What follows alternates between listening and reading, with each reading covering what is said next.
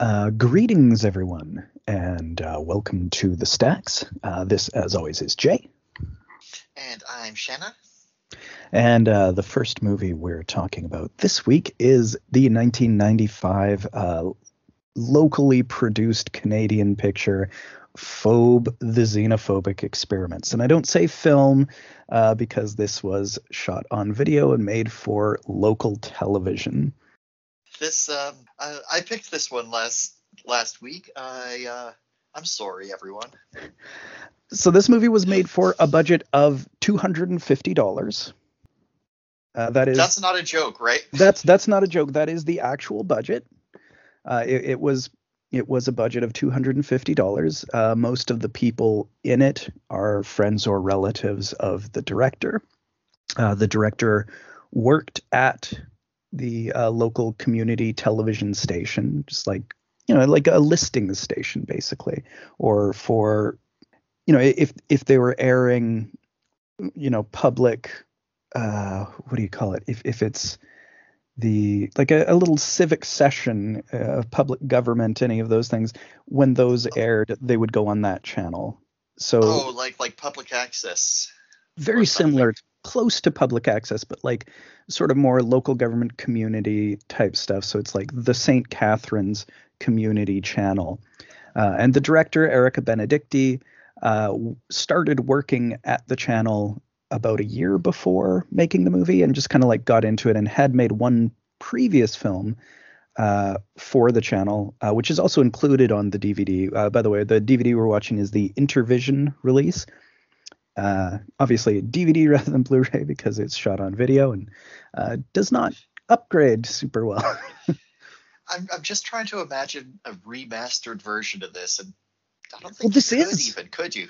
This is a remastered version that has oh, it has no. updated special effects. Oh yes, that's right, that's right. This is the special edition. Uh, and we'll we'll get into that. I actually prefer the original effects for sure, uh, which are also included on the disc, but not branching because, you know, it's a D V D. I, I would have preferred to have the original effects in the movie, or like the option to be able to watch either, because I really love those original very lo-fi effects. We'll we'll get into those as we encounter them in the discussion, of course. Uh, and so like I, I watched all of the special features on this disc, and it's pretty stacked. It's got a lot of cool stuff. I really enjoyed the other film uh, that Benedicti did, which is just about uh, comic book two comic book nerds in Ontario, uh, just like finding a portal to another dimension in the basement and fighting sort of like a D and D thing. It, it also stars uh, our main guy, Uh, John Rubick, who played Dap uh, in this one, who's sort of the main character here. He's one of the two com- uh, comic book nerds in the other film. Uh, and there he dresses up as Brian Johnson from A C D C and does like air guitar and stuff. And the movie is called Back Back in Black, which is what they air guitar to. He could have worn his outfit from this movie and I would have bought him as a comic book nerd still. Sure. Uh, I really like John Rubick. I, I think there's a lot of charm to his acting. Like he's really he's he's a bit more on the ball than a lot of the other people, and oh. he's clearly having a lot of fun. He is. You, you can tell. But uh, to say that he's more on the ball than a lot of the other people is uh, that's not the highest it's faint bar. Praise. It's it's faint praise. Uh, Uh, sadly, he is deceased. The, this edition is dedicated to him. He died in two thousand three in a car accident, unfortunately. Wow. Uh, he's the director's cousin, which is why he's in both of them, and he's just really enthused about it all. It's pretty cool. So the movie opens with a very long scene in the woods. I, it looks like a bunch of people playing paintball. Yeah, it kind of seems like a, a paintball A retreat. It's it's kind of like uh, Friday the thirteenth part six, where they're just like having a, a corporate retreat playing paintball and then are attacked by Jason. Uh, it's it's these people out in a wooded area. It's supposed to be an alien planet, as we later learn. Oh, it is? Yeah, because Dap just... isn't on Earth yet. He he comes Wait, to Earth later. Com- okay, okay. I didn't get... I... You missed All that right, he's I didn't an alien? Quite get that. I got that he was an alien. I just I guess I didn't get that the uh, backwoods of Ontario was supposed to be another planet. At least this first time. When when we see it again later, time, it is yeah, on okay. it. Uh, so this time he's uh, bad, like they're hunting a phobe uh, in the woods. And initially, according to the commentary, what was planned originally for this scene was a green screen sequence. And it was going to be their version of the Star Wars uh, Return of the Jedi speeder bike chase sequence. How? Okay.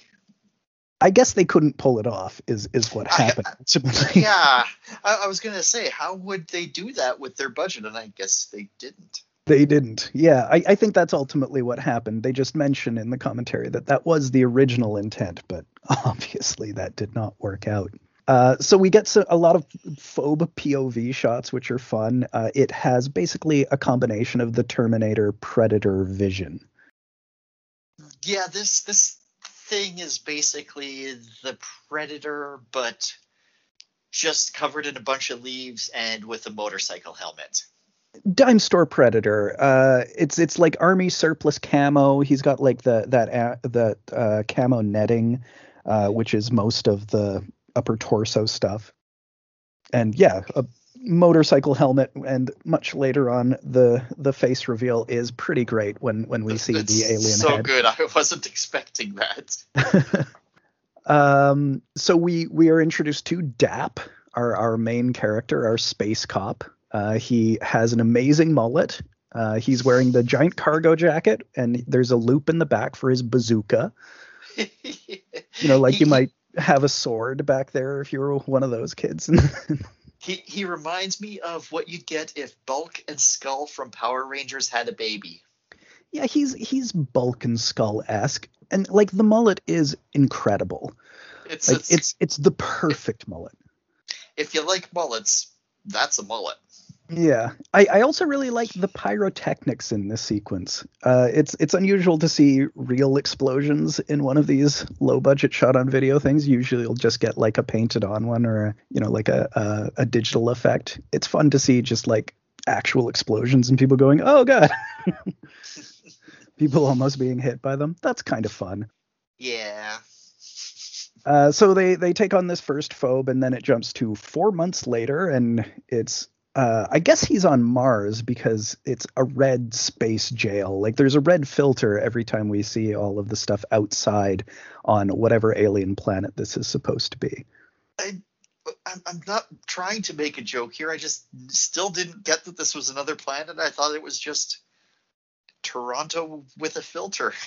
Yeah, no, uh, he he is specifically assigned to go to Earth, and he's like, Earth? That's a really backwoods place.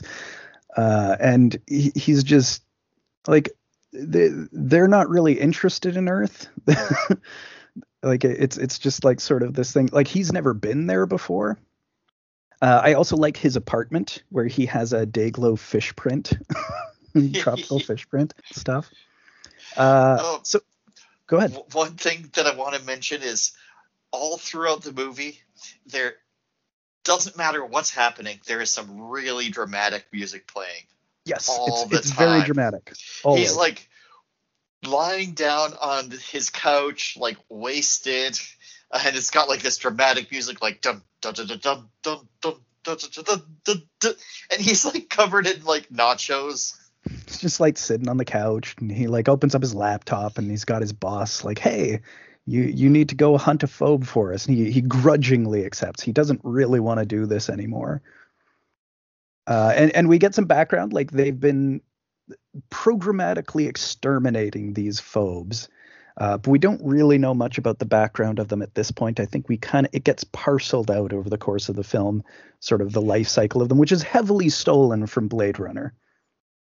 Yeah, I uh, a lot of the time I couldn't really hear what they were saying, so I'll just take your word on it. Um, I do know that he does do a big exposition dump uh, towards the end that he just – I love his delivery on it because we'll get I to love, that. Well, it's the, the Canadian accents in this and like the very distinct hoser accents that they all have is so great. It's it's like one of my favorite parts of the movie. It's one of the things that makes it the most enjoyable to me because so many of these deliveries are just so fun to listen to because of it. It's really good. Uh, so his boss tells him that while they've been exterminating these phobes, which are some sort of alien species, uh, which is dangerous, uh, one of them got away and stole a ship and escaped to Earth. Uh, and notably, it managed to reactivate its reproductive system. I'm not really sure how that works. Uh, Maybe but th- they reproduce asexually, but they, they do. Got turned. What they do? Yes, okay. Because they lay eggs.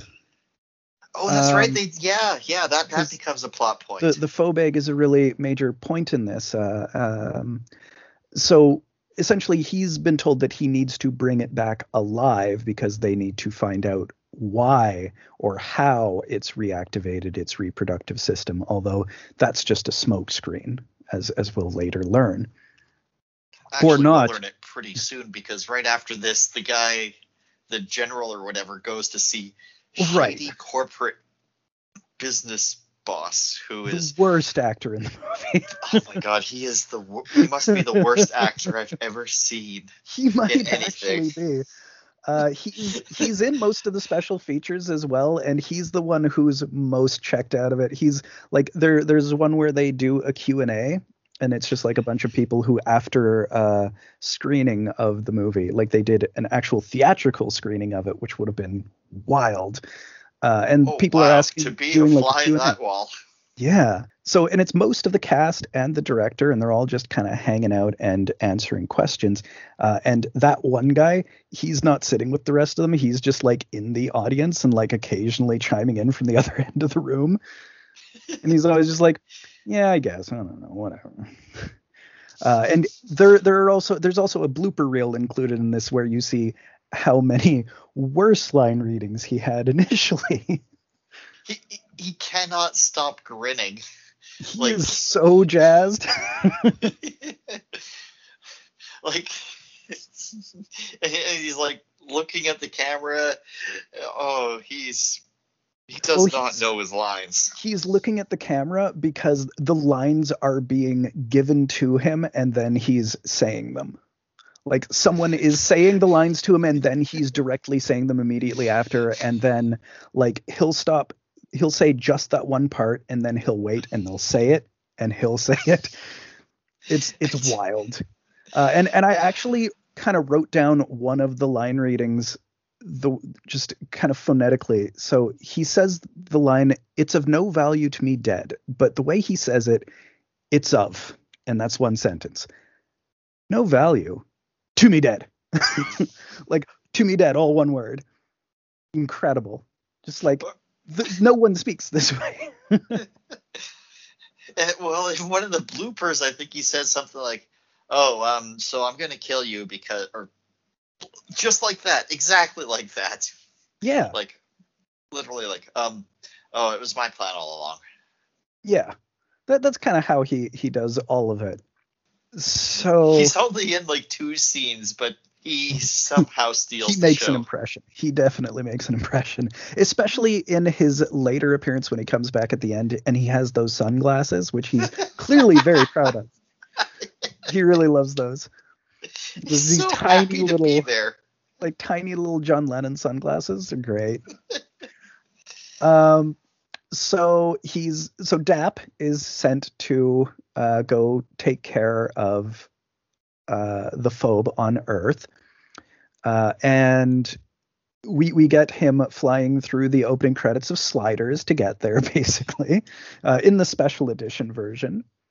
I, uh, you know, I, it's funny that you mentioned that because I wrote down uh, stole C G I from Star Wars X-Wing and Sliders. Yes, it's so the Sliders opening sequence. Um, the uh, it, the original effects, which are included on the disc, uh, I, I much prefer the original one because the spaceship in the original version is the G I. Joe X nineteen Stealth, which I had as a kid. Uh, and it's just so hilarious to see that as his thing. And like it, there's a bunch of scenes of it like flying over a house and stuff. Oh, I love it. The the new special edition footage, which was made in two thousand three or two thousand two-ish in After Effects, is okay. Like it's kind of funny as just video game cutscene style stuff. Uh, yeah, I definitely saw some of this on P C in nineteen ninety-five. I'm sure there was a Star Wars game that had sure. that ship launching in that way in that city. I just can't yeah. place it. But there there was one. Yeah, it, it might it, not have been Star Wars, but...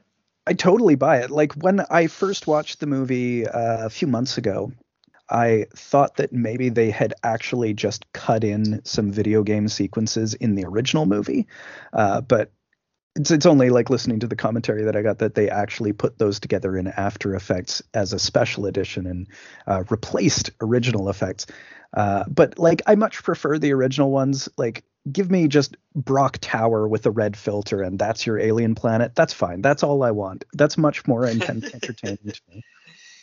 Uh, so, so they they George Lucas did like they several George years Lucas. after the fact. Eight years later, they they did. This is the special edition that that we have. Uh, and yeah, like that's it's amazing. Yeah, I mean it's not a huge amount of changes. We'll we'll uh, like I'll I'll point them all out as we get to them because there's actually a bunch of them. But yeah, uh, interesting. And and like this is a movie that was kind of always in motion as it was being built. Like. It was it, when they started making it, it was going to be a slasher movie. I, so, I can see how it might have, because that that paintball match. I, sorry, the the uh, stalking in the woods scene uh, feels like it could have been a slasher thing, but it also feels like it could have been backyard the, predator. Yeah, the the epic uh, the epic forest battle. Uh, so, well, like this, this next sequence that we're just getting to is where, so Dap flies to Earth, uh, and these two dudes, like he flies over a house and these guys see him land, uh, one of them in a Coors Slow Pitch shirt. So rad. Oh man. Like, like that is the most nineteen ninety-five Canada thing. Like I, I was so like both of my parents had this shirt. I, I swear the one guy in that house was uh, like I had at least two friends whose dad was that guy. Yeah, exactly. It's crazy. Like all of these people feel like relatives of mine. Yes. But like so this sequence with the slow pitch guy and the other dude here, this was the first thing shot. And at this point, the movie was still semi a slasher movie, uh, and it's okay. really only after shooting that the director realized just how long that sequence went on. Oh god! Like she so even long. mentions it on the commentary track. She's like, I didn't realize how long it went on until I was done. But like they couldn't cut stuff. This movie ran really short. There are ten minutes of credits that they added to fill it out. Oh shoot! You you told me to watch that, and I never did. Oh, totally watch them still. I'll I'll tell you a bit about them when we get there. It's they're pretty funny, honestly. They're they're oh, okay. an entertaining part of the film. A friend of mine who I talked to in Ontario uh, told me that they're her favorite part of the movie, actually. Okay, well clearly I need to do this then. I I, I think they may have special appeal if you live there because it's just full of uh, shout outs to local businesses. I can appreciate that. Yeah, I, I and like it's funny credits. Like they have a whole like after the first initial basic credits, they have a really long set of credits about stuff that they just didn't have access to, or places where the same person did a hundred different things. It's great. Um, so at the like this sequence in the woods is pretty obviously in a different genre. Like it's really dark. It's them stumbling around in the woods. It's kind of spooky. It seems like they're supposed to be surprised by the phobe out of nowhere in different times. And it's just like these dudes in the woods for a while. Um, it felt like ten minutes. And I just think these this two is, in the woods and then, are you there? Is that you? Are you there? Yeah. It's not great. Uh, and I think this is where Red Letter Media gave up on the movie, which is um, understandable. This is our second overly long uh, walking through the woods scene with the um, weird dramatic, dramatic music. music in the background.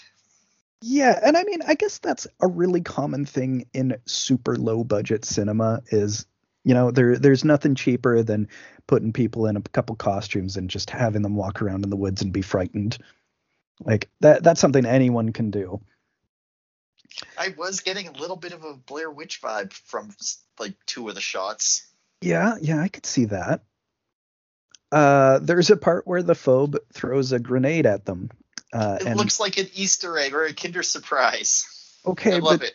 That that's funny in and of itself. So he he reaches down and picks it up because it doesn't look like a grenade, and it's not even supposed to look like a grenade, but it is one. But what's really great, and I didn't notice this until I listened to the commentary track, when he picks it up, when it cuts to the wide shot, it's a tomato.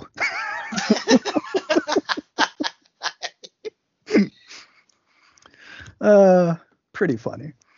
Uh, but okay, yeah, I, it makes sense that it would that he wanted to not look like a grenade. Actually, I I, I could buy that because that's yeah. how you get the dumb humans to pick it up. Right, uh, and it blows up. Uh, and the and that, that guy gets blown up, and the other one gets shot by the phobe's arm cannon. Uh, and that's the end of those dudes, although we will see them later in the background because they only had so many actors. And then suddenly high school is what I've got written down. Yeah, we have some quote-unquote high school seniors chatting before cheerleading practice. Uh, twenty-somethings, very, very clearly. Yep, um, but... very much uh, just twenty-somethings that happened to be around. Yeah, uh, and again, great wardrobe. One of them's in a ninety-two ninety-three Jays, like Champions shirt, Blue Jays. Uh, I, I really like, I, I think it's our lead, Jennifer, saying, say hi to your mom for me, right? Just these line deliveries, they, they just, they, they warm my heart. Uh, so we're introduced to our female lead, Jennifer. Uh, and, you know, walking home. For, well, I, I guess first we were introduced to a couple people. We also meet Rob, who's her nerdlinger friend. Rob is great. Rob uh, doesn't just have a closet of all the same shirt. I, I assume he does. We don't see it, but I assume he has one. The reason I assume that is because his school locker is also full of all the same shirt. Yeah, multiple copies of the same plaid shirt. No, nobody says anything about this in the movie. It's not drawn attention to. If I didn't happen to pause it at that exact moment, I wouldn't have even noticed. Yeah, it's weird. I guess they just wanted to put something in the locker so it looked like there was stuff in there, and that's what I guess they had. So. Uh, or so maybe that was his wardrobe locker. They just shot the scene there. That. I bet that's it. Because also later on, I'm pretty sure they have a scene where they break into the place where they bought the movie's wardrobe too. I'll get to that when we get there. Uh, so Jennifer is walking home from school and she finds a rock, which is actually the phobe egg. Uh, and she's also observed by the phobe picking up the egg. So it starts stalking her. Uh, and it stalks her for about I'd say sixty-five hours of movie time. It just never ends. Like that. Just it's following her around for a while and nothing happens. On, in the woods, on the train tracks, uh, wandering aimlessly through like, the Ontario wilderness. Scene number we three. Just, like we just watch her walking home with occasional shots of the phobe walking home behind her, uh, and then ultimately Dap does show up, of course, to frighten off the phobe. And and he introduces himself. He uh, gives her this uh, wicked necklace to communicate with him, which is it's, uh, it's a garage door opener. See, I thought it was a, a key fob, but this was, this Same was kind of before thing. Those kind of key fobs. Um, yeah, it, now I we mean, need to talk about his sunglasses. This is his the first time we see his sunglasses, which he made. He made those? Like, the the actor made them out of, oh, I think, well, just like... Oh, well, now I don't want to make fun of them. I think he made them out of just, like, some uh, see-through craft paper material, I think. Like, like cellophane or something. Yeah, or like and a slightly harder... You get yeah. more and more beat up as the movie goes on, even though nothing really happens to his character. Right, goes like, you know, there a lot of wear and tear because they were just made out of paper. And like like bungee cords to hold it in place, or maybe even like know. Little hair ties. Because he doesn't take them off for quite a while. We we don't see him take them off for quite a while because I, I guess they didn't want to ha- like, as we'll much later learn, he has glowing green eyes because he's an alien. Yeah. Uh, and they, but, they like, they're really uncomfortable contacts. So he only wore them for the one scene. Oh, okay. They were contacts. Uh, I thought those were, um, I thought those were effects they added. Nope. They couldn't afford effects. Yeah. They're good. Like, uh, uh, his, his doctor just gave them to him for the shoot. Uh, a lot wow. of the stuff that they did, like they, this was a real community project. So a lot of local businesses and people just kind of chipped in, which is why, oh, okay. you know, they had a two hundred fifty dollars budget. They got a lot of stuff free. They got a lot of locations free and use of places. Yeah, I was I was going to say, if I had two hundred fifty dollars, I don't think I could have made that movie. No, and I mean, certainly not now, but I don't think even then I could have, like, it, it's it's definitely a whole community coming together to make the movie kind of deal. Uh, and it looks better than a movie that cost two hundred fifty dollars. Like, to be fair, it really does. But it still doesn't look like a movie. No, it doesn't look like a movie. It, but it, it does looks, look like more than it looks like probably about five hundred dollars. Sure, yeah, maybe even a thousand. It could be. I mean, like these, are, there are locations. There is production value. Uh, they they make a lot of use of found objects to represent alien items in fun ways. There's a costume. Yeah, there there are costumes. Um, so Dapp explains that the Phobe is an alien. And the rock is its egg. Uh, and specifically, this rock or this egg needs to be destroyed with a special device. Uh, and it can only be done within seventy-two hours of the egg being laid. Uh, but he doesn't have the device available right with him. Which, why wouldn't he bring it? Unless it's not portable. I guess it's not portable. Maybe it's in his ship. I don't understand what's, what happens with his ship because he's unable to go back at the end, as far as I know. Uh, and we never oh, see the yeah. ship again. So yeah, I don't know what happened. Did it get shot down? Or, no, it didn't get shot down. He landed. and He landed, and then we never heard about it again, and then it just doesn't exist at the end, I guess. I guess they forgot about it. They may have forgotten about it, just like they forget that the gun's inoperative at a certain point. Uh, but we'll get to that as well. Um, I forgot about that too. So the Phobe chases them around downtown Saint Catharines for a while. Uh, you, you see a few places. They go into a parking garage and they, quote unquote, blow up the parking garage. Uh, they have a C G explosion on it. Yeah, yeah. Uh, and um, here we also learn that Dapp uh, has some super strength. He's able to jump off the roof without harm. Like off the roof of like a tall parking garage. Oh, okay, yeah. I I never, yeah, it didn't click that he had super strength. It also didn't click for me until I listened to the commentary and they mentioned it. It's like, oh, that's what that was about. Okay. A lot of stuff I just kind of accepted at face value without even thinking about it. It's yeah. like, oh, yeah, he lands, he survives that fall, sure. Yeah, it's like I mean, a time cop or whatever, because I still hadn't figured out what he was at that point. He's a space cop. Eh, space cop can survive that. Yeah, I guess so. Uh, I, I think the idea, well, what the director said is the idea was that he has kind of a Superman thing because he's not from this planet. He has a different strength level relating to the gravity or whatever, or the sun. Oh, okay. I don't, uh, not something that they ever actually directly talk about in the film. Right, right. Uh, so they because, get away from. Please can't let all the ex, can't let exposition get in the way of all the wood wandering in the woods. There's a lot of exposition though too. Well, yeah, that's true. So in blowing up the parking garage, which you know it seems like it would have drawn a lot of attention, but I guess not. Uh, no attention. They they run away and they find a bar and they just. No, let's just go chill in this bar for a while. And they have a conversation and they relax and they have a dance. They uh, dance. The, the dudes, they literally say, like, Can, do you think the Phobe would come in here? And he's like, I don't know. Yeah, I don't know. Uh, but, like, it's not, it's not following them right at that moment. So they're like, oh, well, whatever. We'll just catch up a little bit and we'll, we'll talk.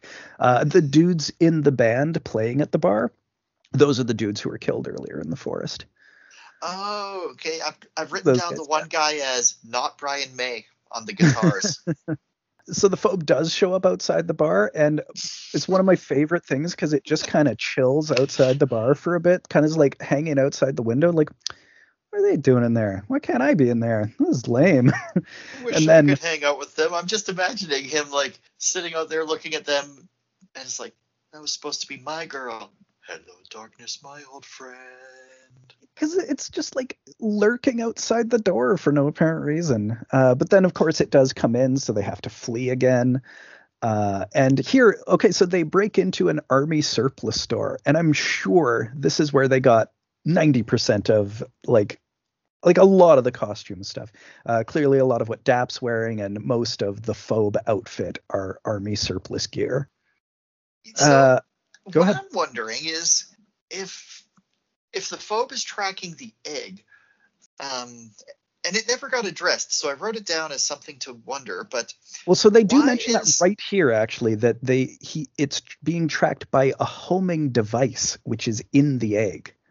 Okay, and, and I'm I'm good with that. I don't have a problem and, with that. Okay, no, and further, at this point, when they get into the army surplus store, Dap is able to deactivate this homing device somehow. That's fine. What I want to know is. Why doesn't he just take the egg, send the girl home, and not have her get involved with any more of this bullshit and just deal with the alien himself? I, she seems to be into it because, like, oh, it, she's... It's, it's, it's at this point as well. She's like, she's very excited. Like, we could go back to my place. Like, she's yes. the one who's driving that. Uh, and yeah, also, that's true. In in the army surplus store is also where we learned that he has this fluorescent green blood uh, because he's got some of it on his hand from a, a wound that's opened up. And she's like, what's that? And he's just like, so nonchalant. He's like, oh, yeah, I mean, like, you know, it's just a wound that's opened up. This is my blood. Great. this uh, is, at first I had a problem with his delivery, but now I'm just like, you know what? I choose to believe that this is just a normal day for this man. This yeah. just isn't even a thing for him. It's like, oh, yeah, it's my blood. I totally love his delivery throughout. It's it's so entertaining. He's clearly having a great time. Um, so they go to Rob's to find a radio, because I think his dad runs a radio station or something.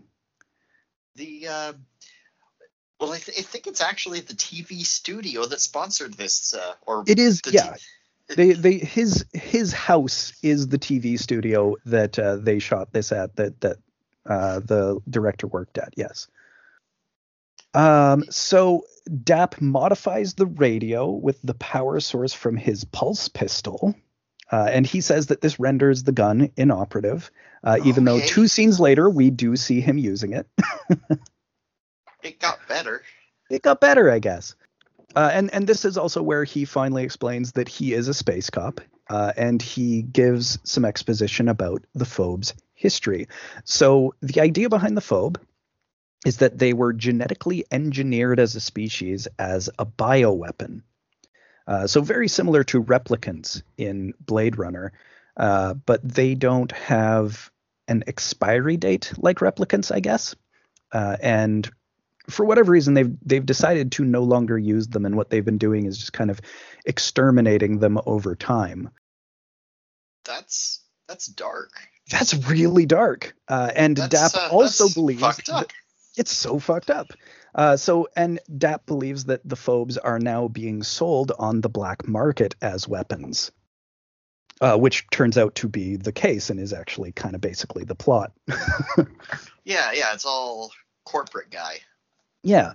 Uh, and this is also where he takes off the sunglasses and we see that his eyes glow green. And I love this sequence because it's so not a thing. Like it just like he takes off the glasses and is like, oh, yeah, huh, green eyes. Uh, and they, they just kind of sit there and look at it for a second. She's never referred she's to again. It. Yeah, she's into it. Uh, Rob but always yeah. looks like he's about to fall asleep during the exposition scenes. He might have been. Uh, from from what I understand, in this sequence especially, everybody had the giggles. Uh, and they had a really hard time getting the lines out because something about him with the glowing green eyes especially, and he would just make faces at them when they, when they, were, they were doing their lines. So they would just they, they would just constantly crack up. Good stuff. Uh, so the phobe shows up at Rob's house necessarily, uh, and this is where we get the lightsaber fight. Yep, they got lightsabers. So this is another thing that was changed in the special edition. Uh, there were lightsabers in the original. It's just uh, they were like drawn directly on the film, like with just uh, they they were just drawn in with like a red line. Whereas in this new special edition, they made them look more like actual lightsabers. Uh, the, I kind the of original the way they had it before. I totally do too. It looks they, so comical. But they also look like like light swords and not just yeah. Um, they they seem more consistent in reality in a weird sort of way. The the the lightsaber seems to. Like it, it kind of takes me out of just this really low budget milieu. It doesn't feel right. Yeah, yeah. I, I, I, the yeah, I prefer the other lightsabers. Mm-hmm. Uh, and also, we see that what he's using as a tracking device is a laser tag target, which is great. I like that. Oh, too. That's what it was. Yeah. Uh, so the phobe gets Rob. Uh, it it gives him a horrible leg wound, which. Dap is able to heal with some sort of device, or at least stop. Like I think he's able to to weave the bone or melt the bone back together or something. I don't know. Uh, and Jennifer is abducted. Yeah. Uh, but of course, Jennifer is able to be traced by the pendant slash garage door opener, uh, where the phobe has taken her to a big factory. Uh, Dap finds Jennifer in one of the rooms in the factory and then has a big lightsaber duel with the phobe at first. Uh, and then they're starting to run away. It traps them in the factory. And I'm not sure exactly what it does here. It makes a big section of the floor all glowy. Uh, oh, and this right. means that they can't leave. It's elect- I think it's supposed to be an electrified floor or disintegration field floor. It's not really clear what it is. Yeah. You throw something at it and the thing explodes. Yeah, and it glows red in the special edition, but it glows green in the original edition. Or I might have that mixed up. It might be the other way around. Uh, and and then for some reason, instead of fighting with lightsabers in this subsequent sequence, they just fight with big steel pipes. And I'm not sure if they were supposed to be lightsabers and they just got tired of doing the rotoscoping or whatever for them and just like they're just pipes now, it's fine.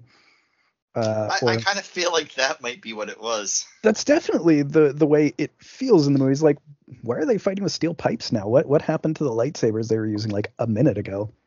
Uh and meanwhile, Jennifer gets into a crane uh and she knocks the phobe out of the factory by like hitting it with uh the crane. Uh, the the the hanging down the, yeah, thing the, on it. I don't know what. It's not a hook. It's um. It's like a little platform. I, I don't I'm not know. Sure it's something what, what so its that uh, Dap can ride away majestically.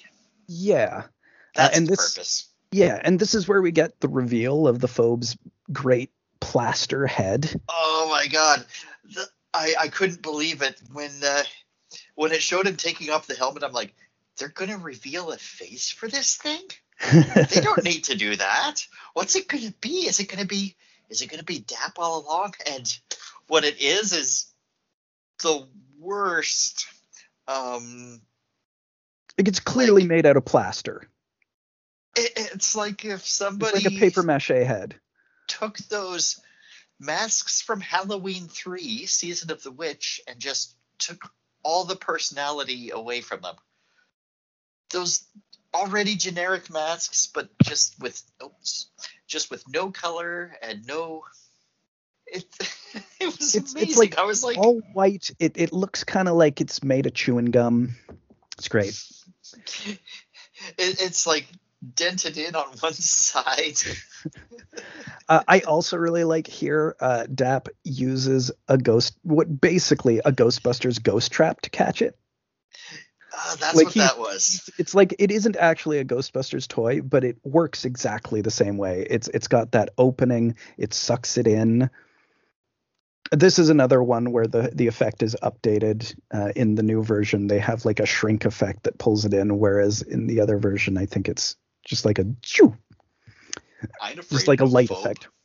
I ain't afraid of no phobe. Uh, then, quote unquote, a spaceship lands. uh, it's it's a really fun forced perspective shot where they just like lower a spaceship in front of the camera, and uh, we're supposed to see it like landing in the distance. Uh, and this is D A P's commander again, and the bad guy as well, the rich corporate guy. And here, here he now has the tiny sunglasses, and he gives his speech about speech. I don't know. speech. I'm not really sure what it's about. He he has difficulty with it. But we, we basically learned that the commander has sold the phobe and egg to this guy uh, for reasons. I don't know what he wants it for. Uh, and then we have kind of Wayland like a Yutani. Yeah, and then we have like a Reservoir Dogs kind of standoff. Uh, the the corporate guy shoots D A P in the shoulder. Jennifer frees the phobe from the ghost trap so that it can attack uh, the bad guys, and then, for whatever reason, all of a sudden, D A P's commander has a change of heart and shoots the corporate guy, and the corporate guy shoots the commander, and they're both dead. Yeah, that makes no sense. Yeah, I don't know why he suddenly has a change of heart right at this last moment, after he flew all the way to Earth with this guy. I don't know. Maybe the guy was. Maybe just it's because horrible. He flew all the way to Earth to this with this guy. It's like it could I be. had to listen to you talk for sixteen hours. Yeah, and imagine this guy actually sounds like that all the time. Like, his line readings are just the way this guy talks. That'd be maddening. uh, and so D A P decides to let the phobe leave and take their ship, uh, and decides to retire to Earth because he doesn't like doing this anymore, I guess. Not sell his ship or anything and live like a king, though. Nothing like that.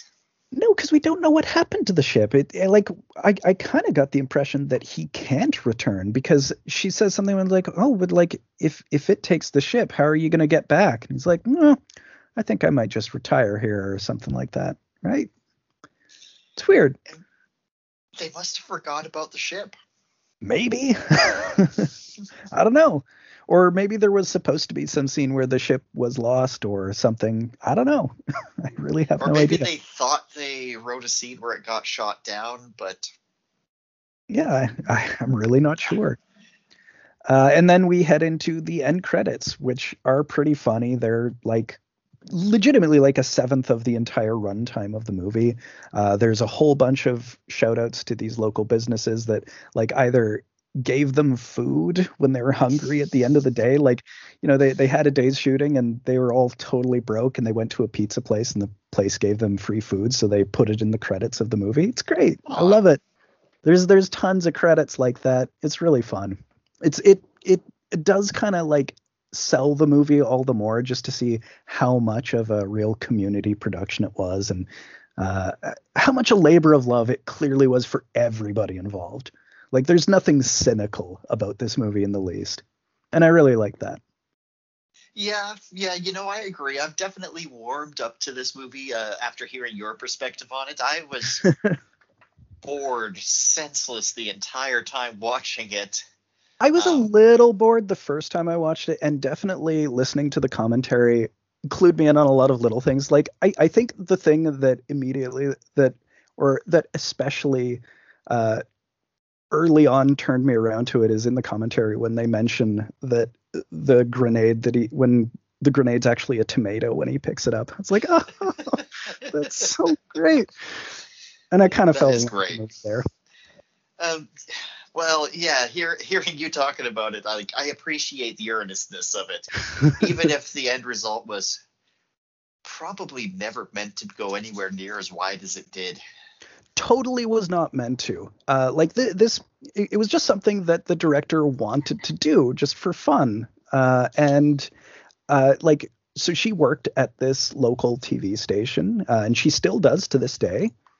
Uh, and basically, just it, it was it was just a perfect length for it to fit on this channel between things. So like if they were airing something and it ended early, like, you know, some uh, local council meeting or something, if it ended earlier than they were expected, super easy to just throw on Phobe. And so it just was playing all all the time on this channel, and people would randomly come across it flipping channels in the mid nineties in Ontario, and it just became this cult phenomenon because people would be, you know, going through these channels, and it's not even a channel that you expect to see anything airing on.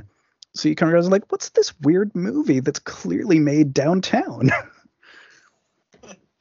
So they would get requests for it after a while, and ultimately it got aired across Canada uh, in like some there there was some special package showing of it. Uh, and I, I would say especially like like I said, the extras on this are so good, and they really do drive home how earnest it all is. And it, it makes it, it it adds so much value for sure.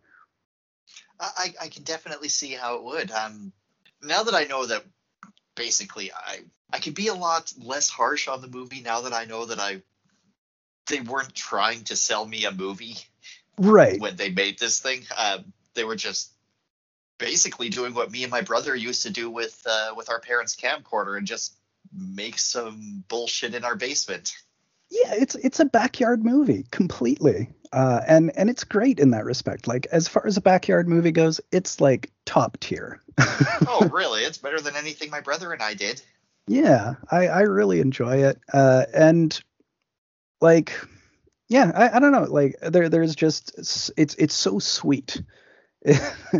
uh, and and that's that's unusual for, you know, shot on video productions, which tended to go for gore and exploitation stuff that sells. Uh, that that's sort of where you usually go with shot on video, because, you know, th- that's what you can't necessarily get from the mainstream Hollywood stuff.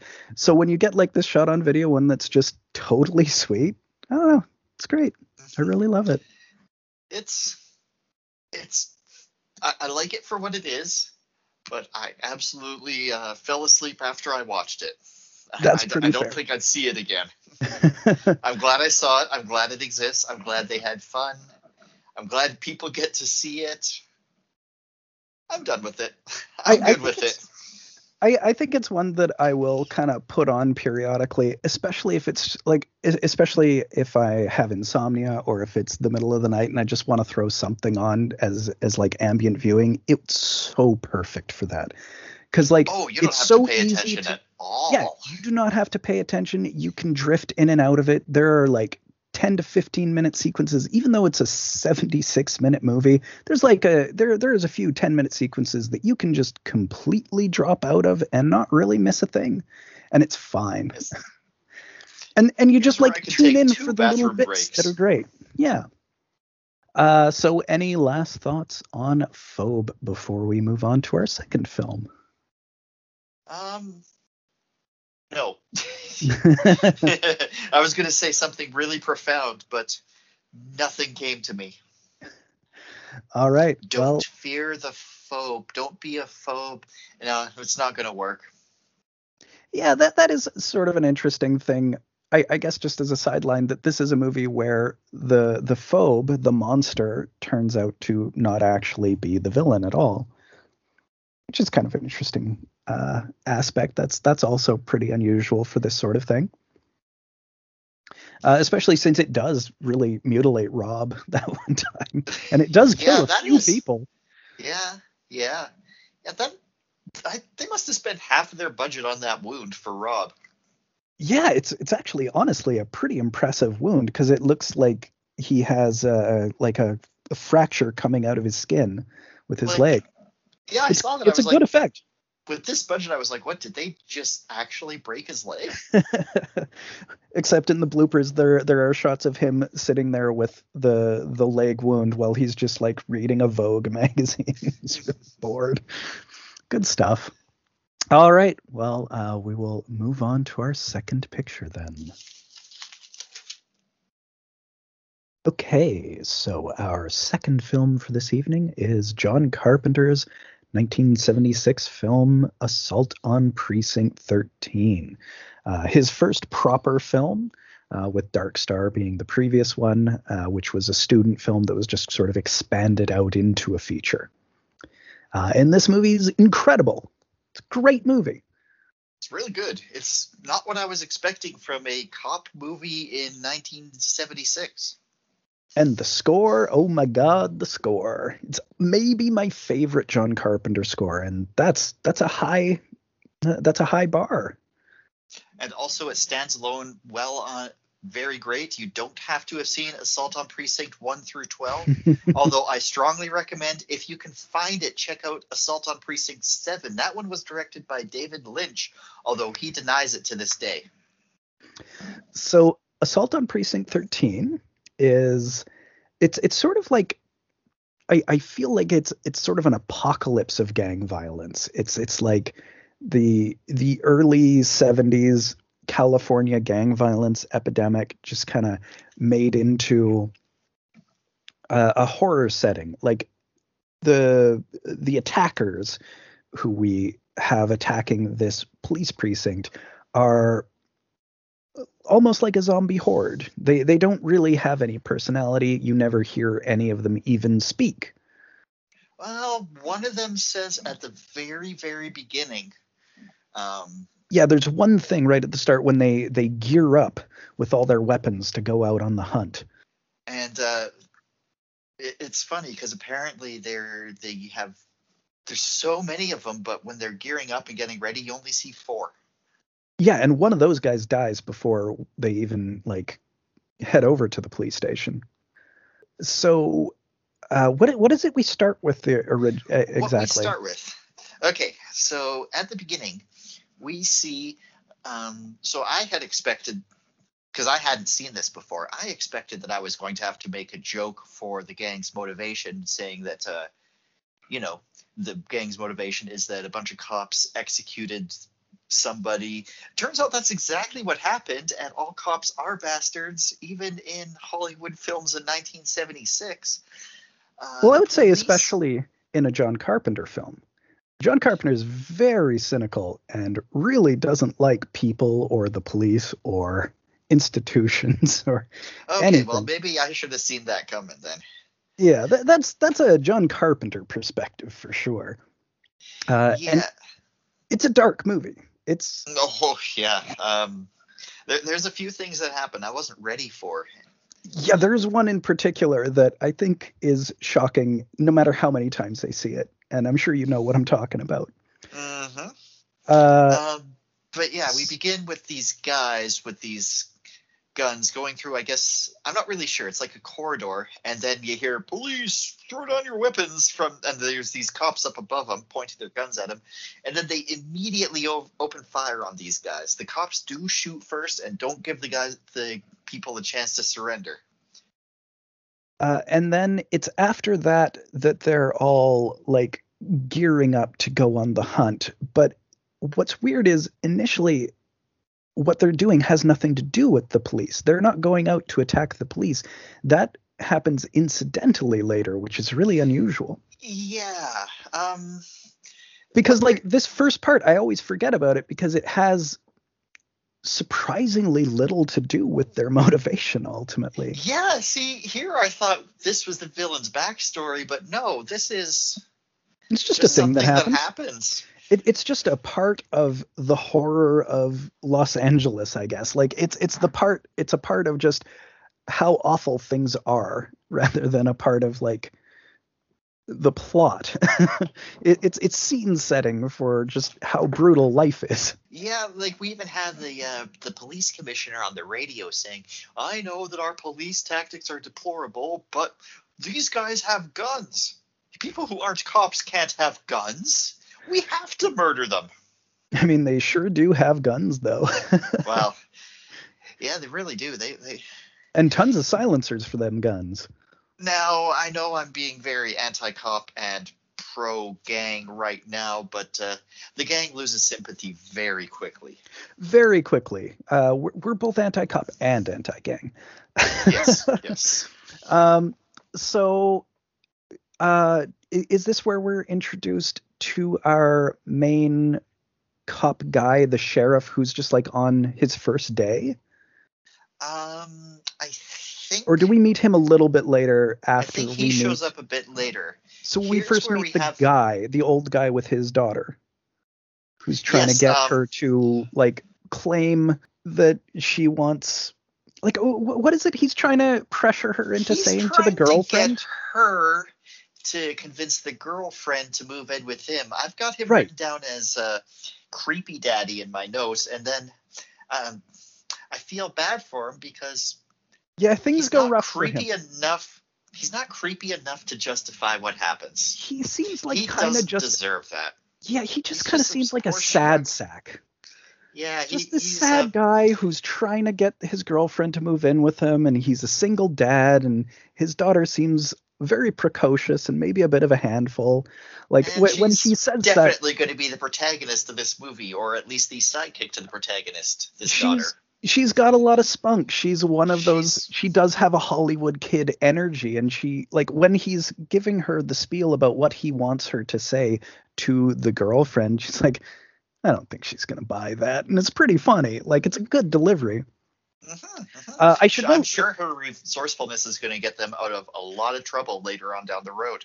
I, I should note that this little girl is played by Kim Richards, who is best known these days as one of the Real Housewives of Beverly Hills, uh, popularly memed. Uh, and her sister Kyle Richards appears in Halloween. She's the girl that Annie is babysitting in the movie, and both of them are Real Housewives of Beverly Hills and heavily memed.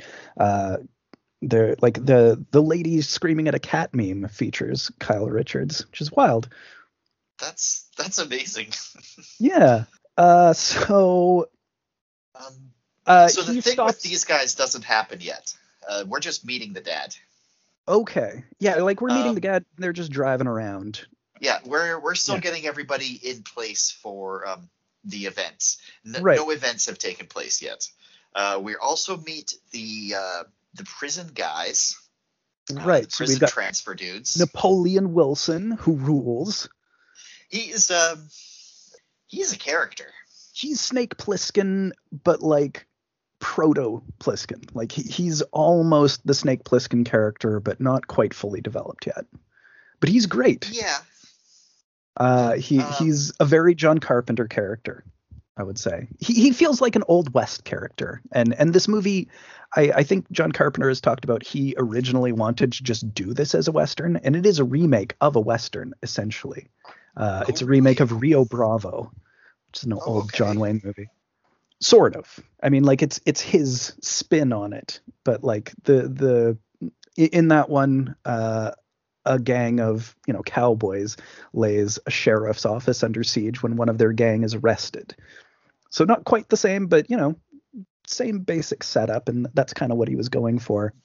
So we also see the the four chief gang guys uh, silencing, putting silencers on all their guns and doing some oh, rituals. Yep. I've got funny names for all of them. We have Che Guevara, um, Black Panthers, a ghoul, and Al Borland. And the ghoul seems to be the lead guy. Or at least the most bloodthirsty.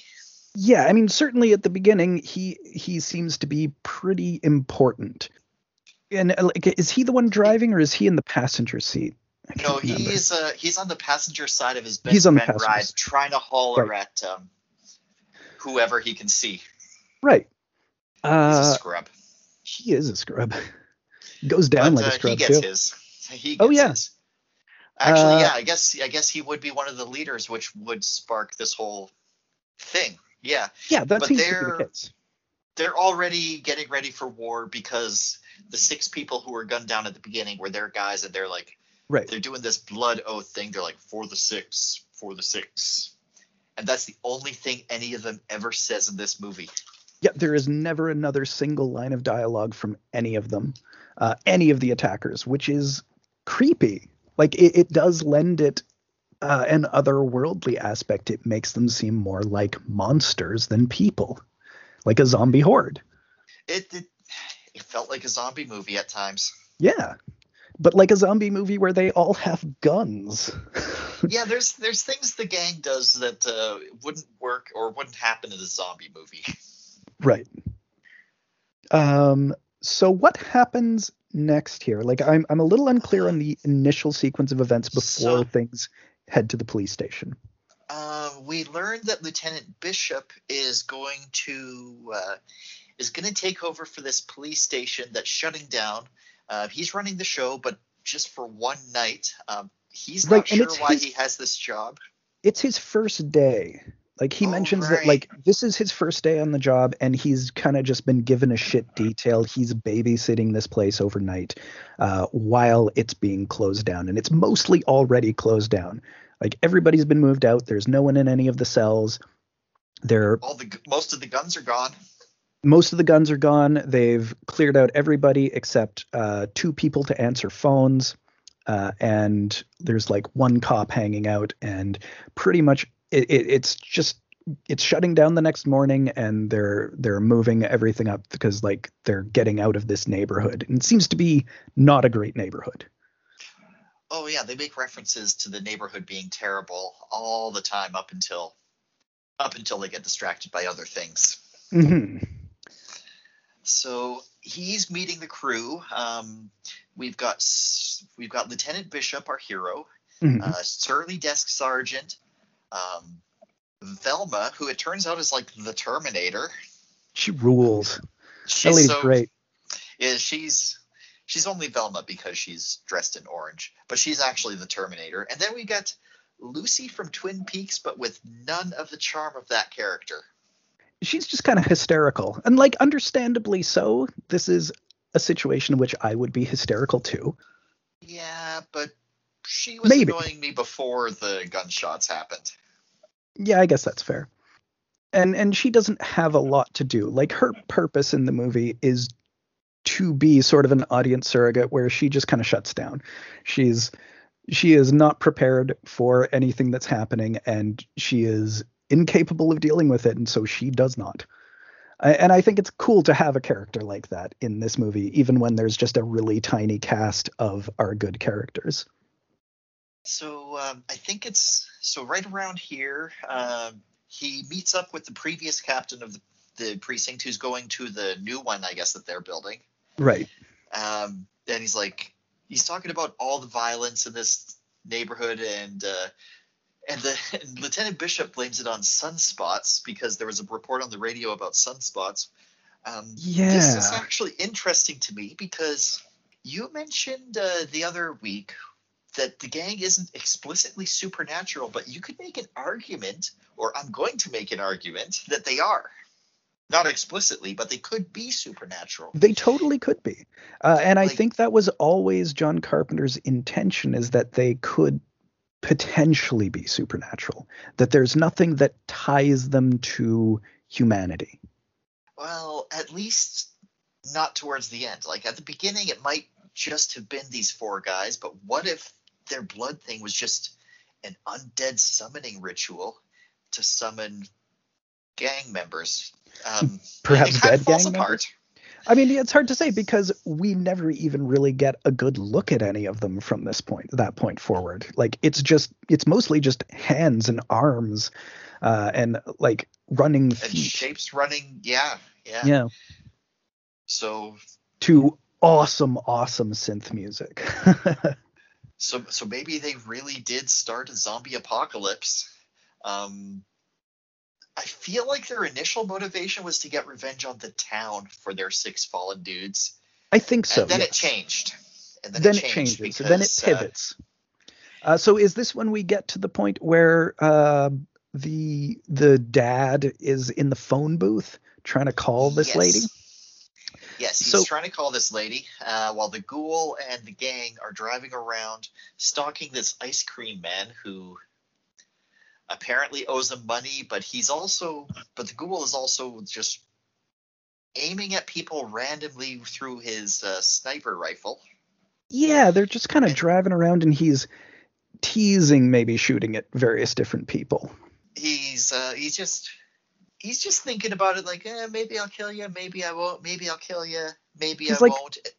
Well, it's like, where do I start this massacre? Because like, he's got a silencer, but he knows that when someone goes down publicly, if they're seen, it's going to be a thing.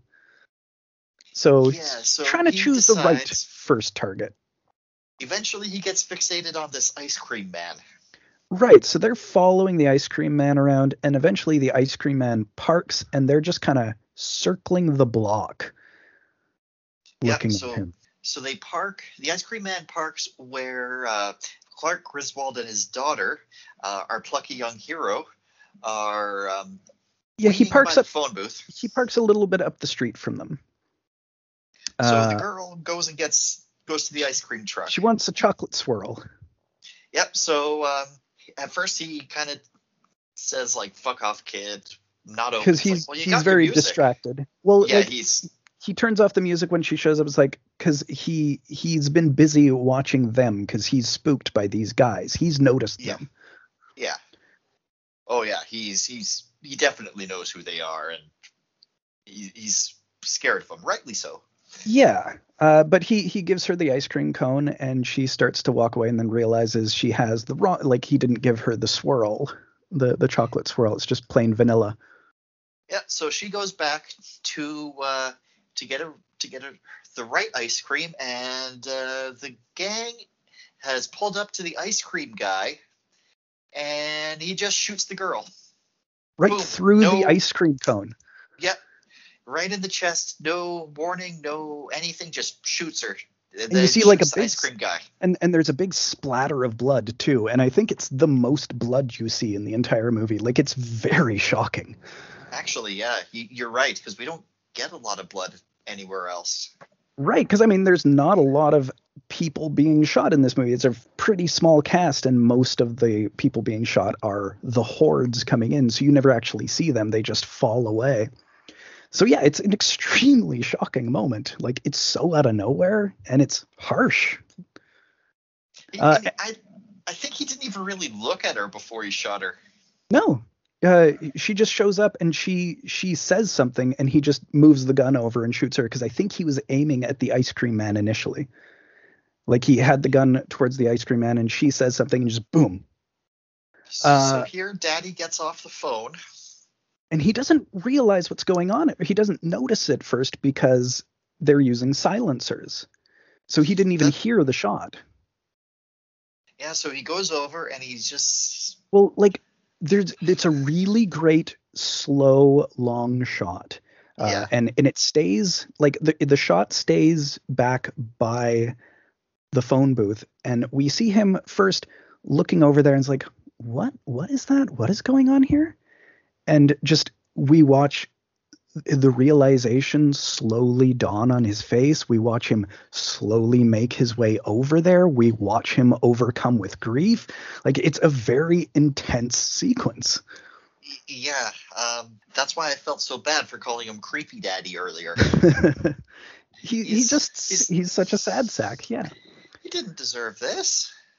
And it it breaks him. He he snaps. Uh. And, like, after he covers her up with his coat, he gets back in his car, and he goes after those guys. He, first, he gets the gun from the ice cream guy, because the ice cream guy had a gun under his had dash. Had a gun, in, yeah, in his dash. And Creepy Daddy, uh, I crossed out his name in my notes and replaced it with Revenge Daddy. And Revenge Daddy, he is. He does actually track these guys down, and he fucking ices the ghoul. Uh-huh. Yeah, that guy's dead. And, like, he he manages to get away from them, which is incredible. Like, he shoots one of these four guys who all have, like, an arsenal of weapons. He kills one of them, and he gets away from them. Like, kudos. I, yeah, how did he get away? I, I didn't catch that. I'm not actually sure. I, I don't recall, but, like, We we don't see a lot of his journey after killing the guy. We just get to the police station and him coming through the doors and bringing this curse upon them. Yeah, because uh, because uh, Lieutenant Bishop was uh, just putting up this cardboard sign saying, hey, the police station's moved. There's nothing here. We're basically closed. And, of course, this man who just lost his daughter and then shot a gang lord didn't notice the sign. Yeah, he, he just comes Don't through there because it's a police really. station. He's, yeah, exactly. Uh, and um, he needs police. yeah, yeah, He needs the cops, but uh, by the time he gets there, he's so spooked he can't speak. Yeah, he is kind of gone catatonic by the time he gets there, and he does spend the entirety of the rest of the movie just lying on the floor, speechless. Like, he never says another word. He's just done. Like, this has destroyed him. Yep, and uh, it destroys a few other people, too. And what I think is really interesting is that we never know, uh, none of the cops, none of the people at the police station, they never understand why he's here or what he's done or what happened, just that he's there. And uh, they never find out why they're under attack.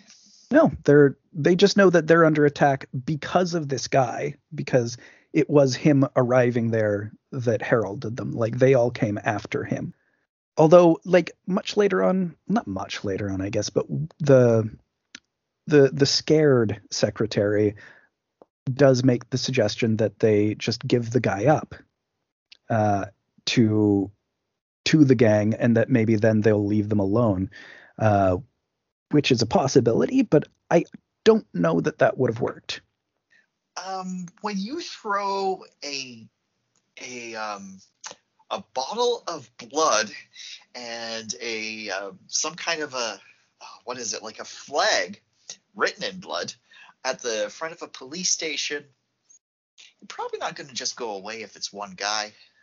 No, I feel like you're probably uh, it feels like they've declared war. Yeah, I kind of think it's just their vengeance has been refocused.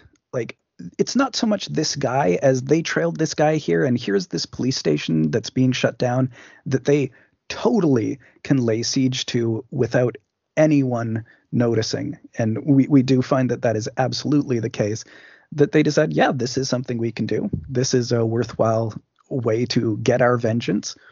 Uh, so well, we don't see them decide anything. Oh, no, they just of course do it. Not. But that, that seems to be reasonable. I, I guess the idea, though, is that they don't We, we're not supposed to see any particular reason in them, just that they're this unstoppable, well, not necessarily unstoppable, just this huge force. They're they're more of a force of nature than thinking beings. Yeah, so Surly Desk Sergeant is the first one to get shot. Uh, he this is because he goes they, outside. Yeah, this is before the before any before the whole war declaration thing. The blood oath or whatever it is. Yeah, that's, uh, he that's, just gets shot, but yeah, because he, he the goes silencer. Up, he, he goes down the steps, uh, and to see what's going on, because they they notice something weird is happening. They they notice a bunch of people outside just sort of hiding behind trees and stuff. He's like, "What the hell's going on out there?" And it's like, "I'll just go take a look. It's probably some stupid kids or something, right?" Yeah. And then he gets shot, and the secretary laughs like, ha, ha, ha, he fell he down. Fell over. It's like, go help him, you asshole. Uh, but then Bishop but then finds he out, no. Like, he doesn't get back up. And they're like, wait, yeah. He's not getting back up. That's that's weird. And Bishop steps out to look and sees that he's been shot, and he gets shot at and gets comes back in real quick. Uh, and what's interesting is they take the body.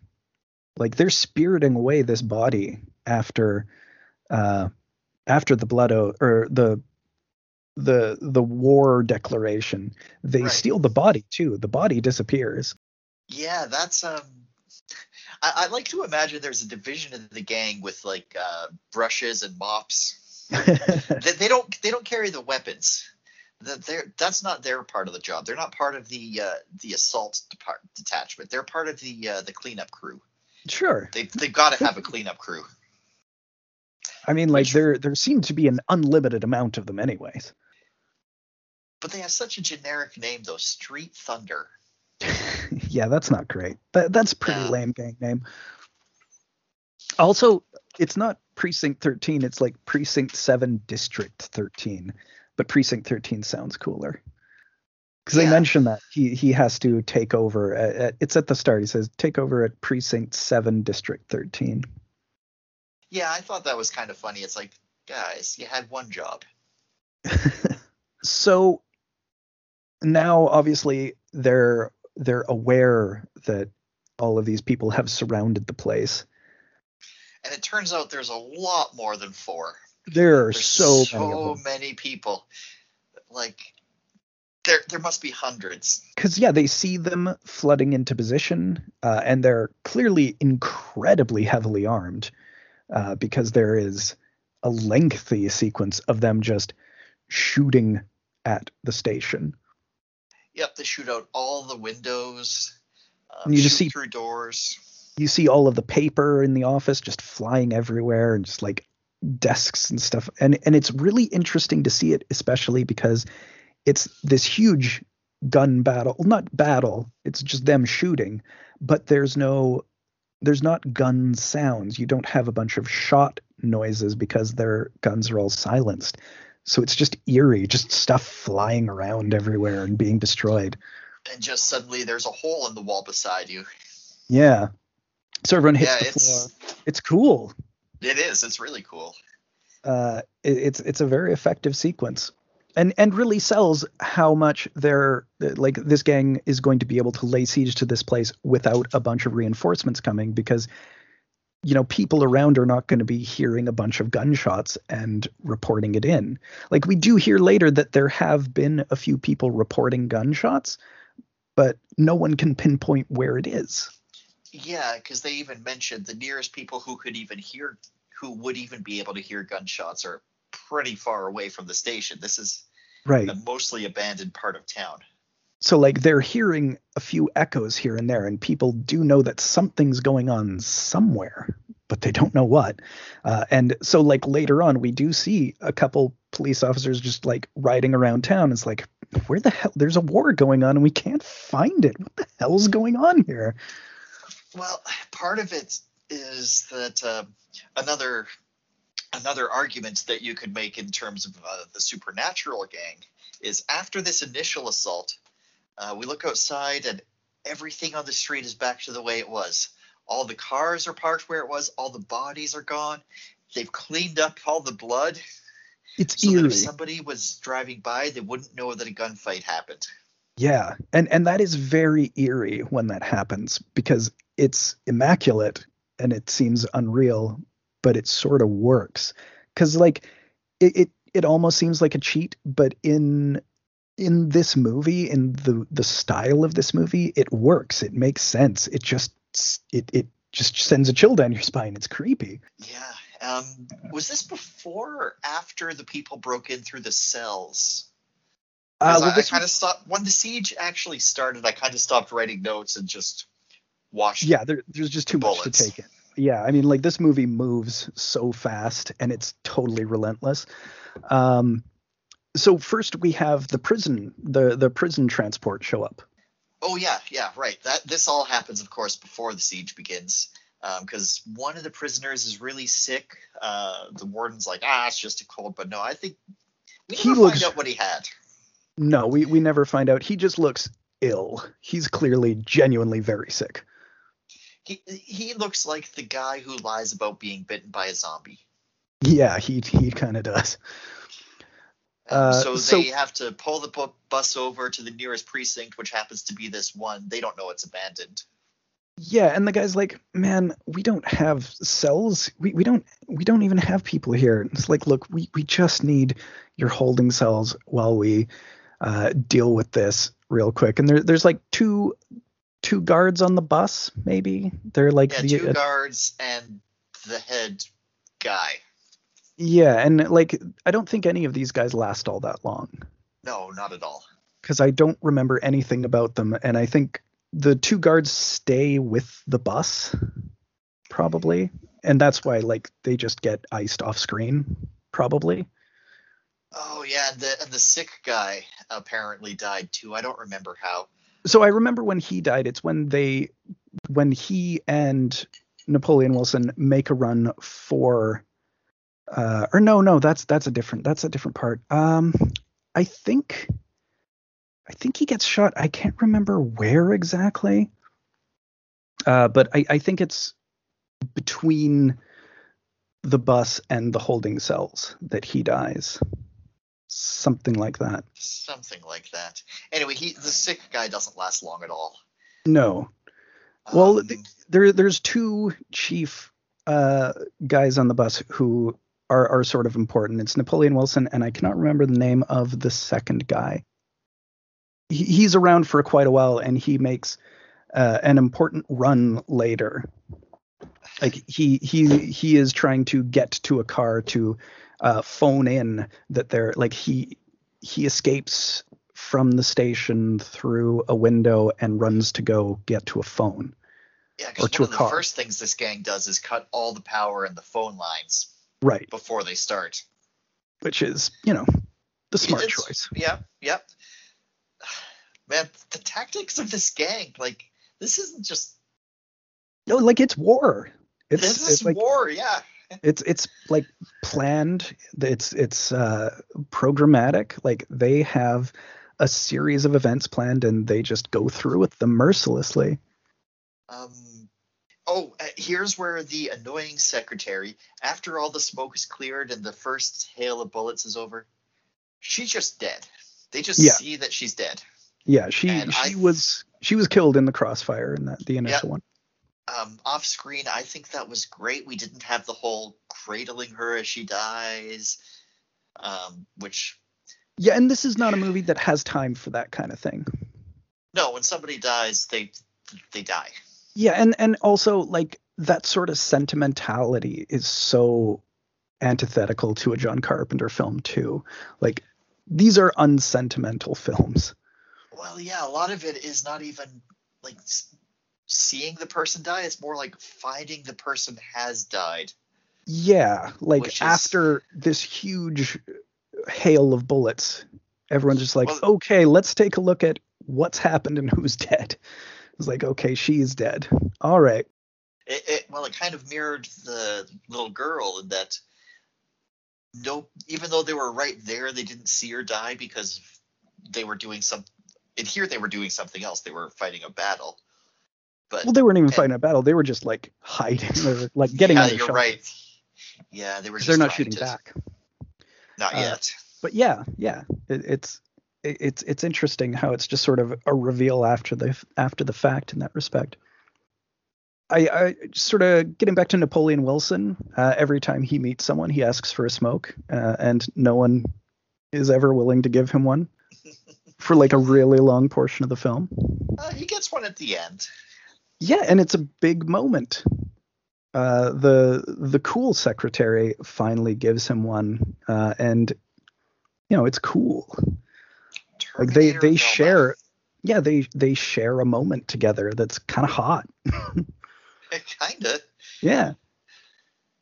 Uh, so. But I ship Napoleon and Bishop though, so. That's fair too. They there there's a lot of energy throughout. Like there, there's a weird there's so much chemistry tension between these cops and this serial killer they just met. Well, we don't even know really what he did. We just know he killed. At least some people. Well, they, they ask him about it a few times, and we're I, I think it's intentional that we never get any kind of clue about what he did, and that because ultimately it's just not important to what's happening here. But we get the impression that there was a reason for the people that he killed, and that he's not evil. Like he he doesn't have the same malevolence that any of these bad guys have. That our, you know, our horde of bad guys have. He has uh, a reason for the things that he did where they don't. I kind of got a different impression from him. I kind of got more like the uh, sociopathic serial killer question or the serial killer vibe from him. Because hmm. when the uh, the one guy asks him like, "Why did you're so smart? You're so calm. You're composed. Why did you kill him?" I'm like, "Oh, because he's a sociopath." And See, I, I don't think so. I, I think it was more I, I think the idea is more that he has that there it's it's more complicated uh, that and he's just not willing to get into it. Well, we don't find out either way. No, we, we never find out. It's it's totally not like and, and again, that's that's another thing with Carpenter is he kind of wants you to have these questions in your mind. He wants you to think about the way people relate to each other in these. Uh, so after like the whole hail of gunfire and the one lady gets killed, is this when the second, the, the, the second prisoner makes the run for a car? Uh, somehow they, they get into the holding cells and Velma lets the prisoners out and gets shot in the process without flinching, and then just beats up a gang member and takes their gun. Yeah, she gets shot in the shoulder, I think. Yeah, and then with her other arm, beats up the guy, takes his gun, and then shoots the gang member behind him. Yeah, it's it's like a Schwarzenegger moment in in his yeah. nineties movies. Yeah, uh, uh, what was her deal? I thought she was just supposed to be a secretary. She's just badass as hell, you know. I guess so. Some people, when they're tested, they they rise up to the occasion. Oh, true enough. She's true one enough. of those people, I guess. Uh, and like she immediately also vibes with Napoleon Wilson. Like they they kind of wanting to call him Napoleon Dynamite. Very different character. Very different. But now I want to make a boot version of this movie where Napoleon Dynamite's there. Like as a prisoner who like has in the past killed a number of people. That would be an interesting. Because they were going after my little cousin. What was I supposed to do? I killed all the Wolverines. Gosh. So what is it that happens here? Like this, this, like she gets, like everyone ends up in the main building. Like she has to get them out of the holding cells because they're sitting ducks because there's a door in the back that people are able to get into. Um, and they start fortifying the place. Yeah, they start fortifying. Uh, this, I think around here is where they make the plan for the guy to make a run for it. Right. And he gets pretty far. Like he gets to a vehicle, but just as he's starting it up, someone gets him. Yep, somebody was in the back seat of the car. Yeah, uh, because he, he they just supernaturally knew. Yep. Yeah, he got to drive pretty far, and then the dude well, shoots. He he shoots gets far some... enough that he sees a phone booth, and he stops because he's going to call the police. Like he's actually right. going to do it, but he can't because they kill him. Yeah, because he was in the back seat of the car, and they they look at it as like maybe the windshield cracked on its own. Mm. And, and at this point, Bishop just laughs. He's like, oh, at just how fucked they are. Yeah. So this is, I think, then they come up with their crazy plan to uh, hide in the basement and make their last stand there. Right. So they have a big sign that they can hide behind. Uh, and there's, are they oxygen tanks? Um, acetylene, I think it's it was. An, right, that's right. It's an acetylene torch, uh, a, a tank for an acetylene torch that they have at one end of the hallway. So they've got like, what, two bullets? It's like, Something okay, like I, I have this number of shots to blow the acetylene tank with all of them coming in here as a horde with us behind this sign as a shield, and it should burn them up and we'll be able to survive it because we'll be behind the shield. It's pretty... Pretty desperate plan. Well, when you're out of options, you take the one that might work as opposed to all the other ones that won't work. And I mean, it does work. It does work. They're, they are able to do it. And I really like this whole sequence. This is where the horde most feel like zombies. Yeah, and yeah, most they're just, just throwing the themselves at this sign. Yeah, it, it's just like a press. Uh, and... You know, ultimately they they are able to blow the thing and get them out, and uh, and and I guess that's pretty much it. Like there there's a lot of stuff in this sequence. Like the whole siege sequence is probably a full hour, right? Something like actually about forty-five minutes of siege, and and about forty-five minutes to get everyone in place. Yeah, it's like a solid half of the film is just one set piece. Yeah. Similar um, to Halloween, his his following film, like once Laurie gets to the babysitting house, it's just this one sequence for the whole rest of the movie. So uh, around here is uh, when the cops finally find where this war is happening. And they, I guess, they get all this backup, uh, helicopters and stuff, clear out the gang. Yeah, I mean, it's pretty quick to clean it up once you've got backup. Like uh-huh. they, they're they're only an unstoppable force because of the isolation. Yeah. Uh, and yeah, that's that's pretty much it. Pretty much it. Um, he Napoleon Dynamite finally gets his smoke. Uh, Great scene. Great scene. Um, Bishop and Napoleon share loving a loving gaze at one another. yeah, they've they've really learned to respect one another. And and then they get married and cut to credits. Yeah, basically. Uh, and it's it's a masterpiece. It's incredible. It's such a good movie. Uh, I thought it was going to have questionable politics, but no, it doesn't. It's fine. I yeah, I think you'd like pretty much all of John Carpenter's movies, at least up into the mid nineties, because he is he's very cynical, and he is uh, his he's very he's he's very suspicious of all corporate and civic interests. Like They all Live, right. Oh man, you you will love They Live if you have not seen it. Oh, is that the one where? Um... Where Rowdy Roddy Piper beats the crap out of Keith David for like twenty minutes? Yes, because he won't put on the sunglasses that make you able to see through the lies of advertising. Dude, it rules. It's so good. Oh, man. One I, of the that's best. That's been on my list to watch for quite some time. Well, it, it is coming up because I will be going through all of the Carpenters in the next little while. Oh, nice, nice. Uh, so any final thoughts on Assault on Precinct thirteen? Definitely the best of the Assault on Precinct movies. Uh, the uh, Assault on Precinct fourteen, where they crossed over with Police Academy, didn't really work. And then the really unfortunate one, Assault on Precinct nine one one, which happened to be released on a very unfortunate date. This, this one was the best one. Uh, have you ever seen... This the remake? There was like a two thousand nine remake with oh, really? like Ethan Hawke. Uh, I don't I don't remember who else in it. It's got a pretty stacked cast. I've never seen it. Uh, I hear it's okay.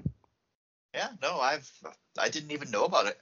Yeah, uh, I I hear it's all right, but not like obviously not on the same level and sort of not the same movie. Like it kind of has the premise, but it takes it in a different direction, is what I've heard. Uh, I feel like you wouldn't really be able to make this movie in the two thousands. Well, yeah, because not like this, you'd have to right. you'd have to change things. Well, you couldn't have cell phones.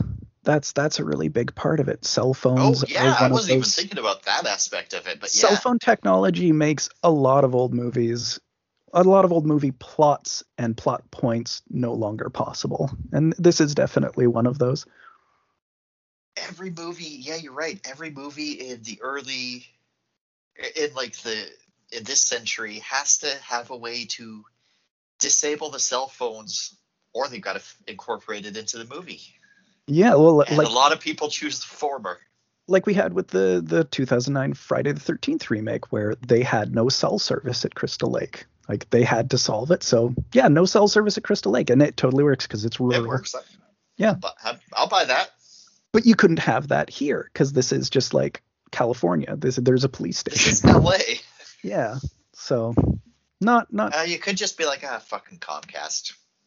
Yeah. Who knows? But yeah, it, it's it's one that only would work as a period piece, or you'd have to do some really you'd different have to things. Change with. So much. Yeah.